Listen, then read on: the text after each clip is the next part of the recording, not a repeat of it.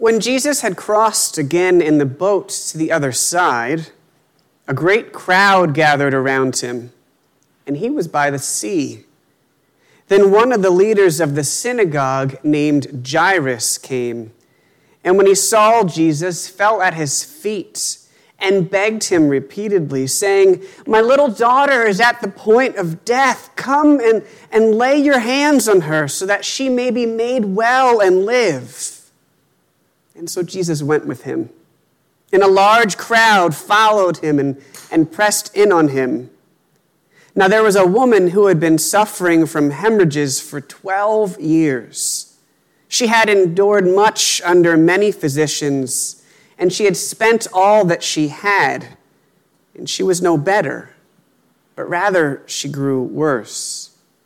She had heard about Jesus and came up behind him in the crowd and touched his cloak, for she said, If I but touch his clothes, I will be made well.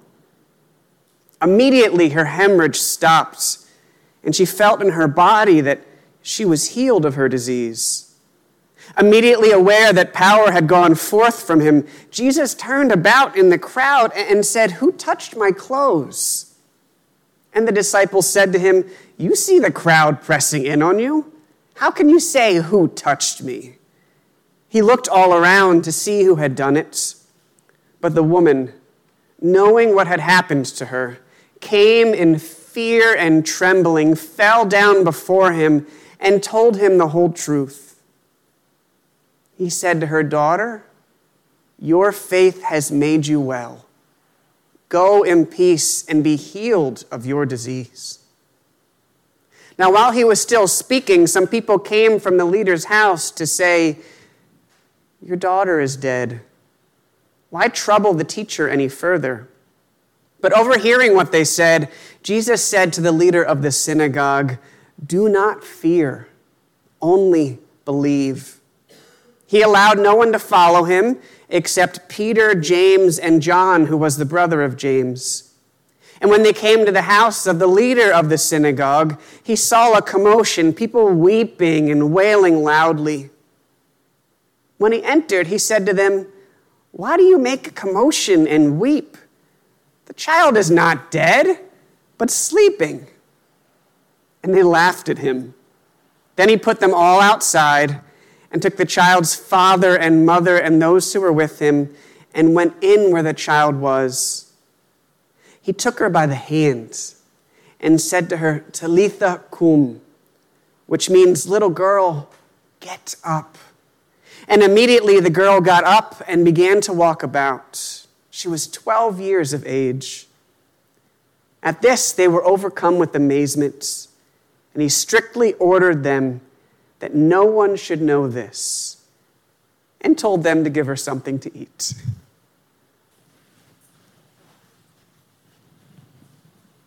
It had been a long day, and the very last item on my to do list was to visit a member of the church I was serving who was in the hospital. So I put on my clergy collar and drove over. And it was a good visit. But by the time I finished, it was late, and I just wanted to go home. I left the parking lot and pulled over to check my phone, and I was reading an email when I heard a, a knock on my passenger window. I looked up to see a young woman standing there. She didn't look well. And when I rolled my window down, she asked if I could give her a ride home. She said she had been stranded at the hospital and her place was, was just a few minutes away. And I was still wearing this darn collar. See, sometimes wearing this feels like a blessing, but other times it feels like a burden and a weight.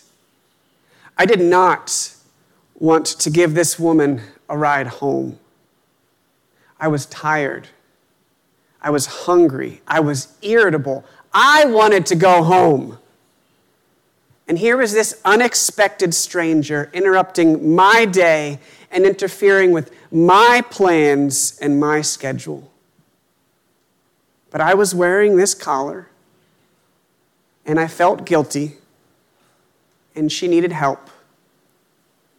And so I said, yes. It turned out that she did not live just a few minutes away. And for about 40 minutes, I drove into the, one of the most dangerous parts of Philadelphia, and we didn't say much. But eventually, she started to open up. She told me why she was really at the hospital, why she was scared to go home, what was happening in her life. I tried to help her, but really all I could do was, was listen. And I gave her my number, and I told her to call anytime, and I prayed, and then and then she was gone. And as I drove home, I realized that, that this encounter, the whole thing, this interruption that had interfered with my schedule and my plans, had actually been the holiest part of my day. The moment when I connected with somebody else most powerfully, when I felt God's presence most clearly, when I was able to share God's grace with another person. That interruption was the most important part of my day, and it only happened because I begrudgingly said yes. Now, if this story sounds familiar to you, it's probably because I shared it almost exactly three years ago when I preached my very first sermon as your pastor. It was a sermon about being interrupted, and now here we are. Can you name any interruptions? Here we are, three years later. Three years together as pastor and people, three years full of all sorts of interruptions. In our reading this morning, Jesus was interrupted. And this happened all the time, and I guess it's not very surprising. He only had so much time and energy and attention to give, and so people were always trying to get a piece of it, always interrupting him in the hope that he might help them. In this passage, Jesus had just finished sailing back across the Sea of Galilee, and from what I can tell, he's just trying to go home. But as soon as he lands on the shore, he's interrupted by huge crowds of people who surround him. And before he can deal with that, a man named Jairus comes up to him and begs him to come quickly and help his daughter who's dying. And before Jesus can even deal with that, he's interrupted by a woman who's come to him in the hope that she'll be healed. Surely Jesus was tired, weary, worn out. I mean, just before this, the last thing that had happened was that he'd gotten chased out of a town. But even still, Jesus saw these interruptions, and when he encountered these interruptions, he had compassion. He didn't see a nuisance or a bother, he saw opportunity. Yes, these people and their problems were interruptions, but they were holy interruptions. A man begging Jesus to help his little girl. Not just an interruption, an opportunity. An opportunity to show God's love, to reveal God's concern, not just for our spiritual well being, but to show that God cares about our physical well being too an opportunity to bring hope and healing to a scared child and her terrified parents, a chance for the world to catch just a glimpse of God's power. A woman reaching out to touch Jesus' robes in the hope that she would be healed from the bleeding that had plagued her for 12 years, that had sent her running from doctor to doctor until she was destitute that made her ritually unclean and forced her to live away from others as an outcast. The bleeding that meant even touching Jesus' robe would make him unclean, and so she had to do it in secret. But she got caught. She fell at Jesus' feet, shaking with fear waiting for the consequences. And Jesus saw not just an interruption, but an opportunity. to show God's mercy, God's love for the outcast and the marginalized, an opportunity to show that God cares about our emotional and social well being, a chance to give this woman her life back, her relationships back, her, her community, to bring her the kind of emotional and social healing that she truly needed. An opportunity for Jesus to proclaim that faith can come from unexpected places and that God is more than willing to reach out to those considered unclean if it means they get to experience love and grace and healing and new life. Not just interruptions, holy interruptions. And they would not have happened if Jesus had just kept walking. If you read through the Gospels, you'll discover that some of the most important conversations Jesus had and some of the most important things Jesus did came about as a result of him being interruption, interrupted. He treated them as, as opportunities to love and to serve people and to live out his mission. Rather than getting angry when he was interrupted, upset that his schedule and his plans had been changed. Instead, Jesus seemed to realize that interruptions can lead to some of life's most holy and powerful moments if we remain open to them. And that's the hard part, isn't it? We all know what it's like to be interrupted. I mean, think of the last 18 months. Our lives are full of interruptions and times when things don't go the way we planned. It's easy to get frustrated and angry when we're interrupted. But some interruptions offer us opportunities. Some are holy, or at least they can be if we have the eyes to see them and the courage to respond. And to be honest with you, I'm not very good at that. You'd think preaching one sermon three years ago would have fixed all of that for me, but somehow it hasn't. I often overestimate the power of my words. I often forget that interruptions can be holy opportunities. I get so absorbed in my to do list, my busy schedule, all the tasks that I want to complete, that usually I treat interruptions as a nuisance and a frustration. But when I think about these last three years that I've been here at Emmanuel, I realize that some of the most holy moments have come from interruptions. And God has worked through those moments, despite me often being grumpy and begrudging. I think about the times I've been interrupted after worship when I'm exhausted and really want to be doing something else but how that's led to people opening up, and how amazing it's been to pray with people. I think about the times when people have stopped me just to talk on days when it feels like my to do list is a mile long, and how so many of those conversations have been holy and allowed me to connect with people and develop deeper relationships and build trust. I think about the phone calls interrupting to tell me that someone's having a crisis or they've been hospitalized, and the way this has led to visits that are sacred.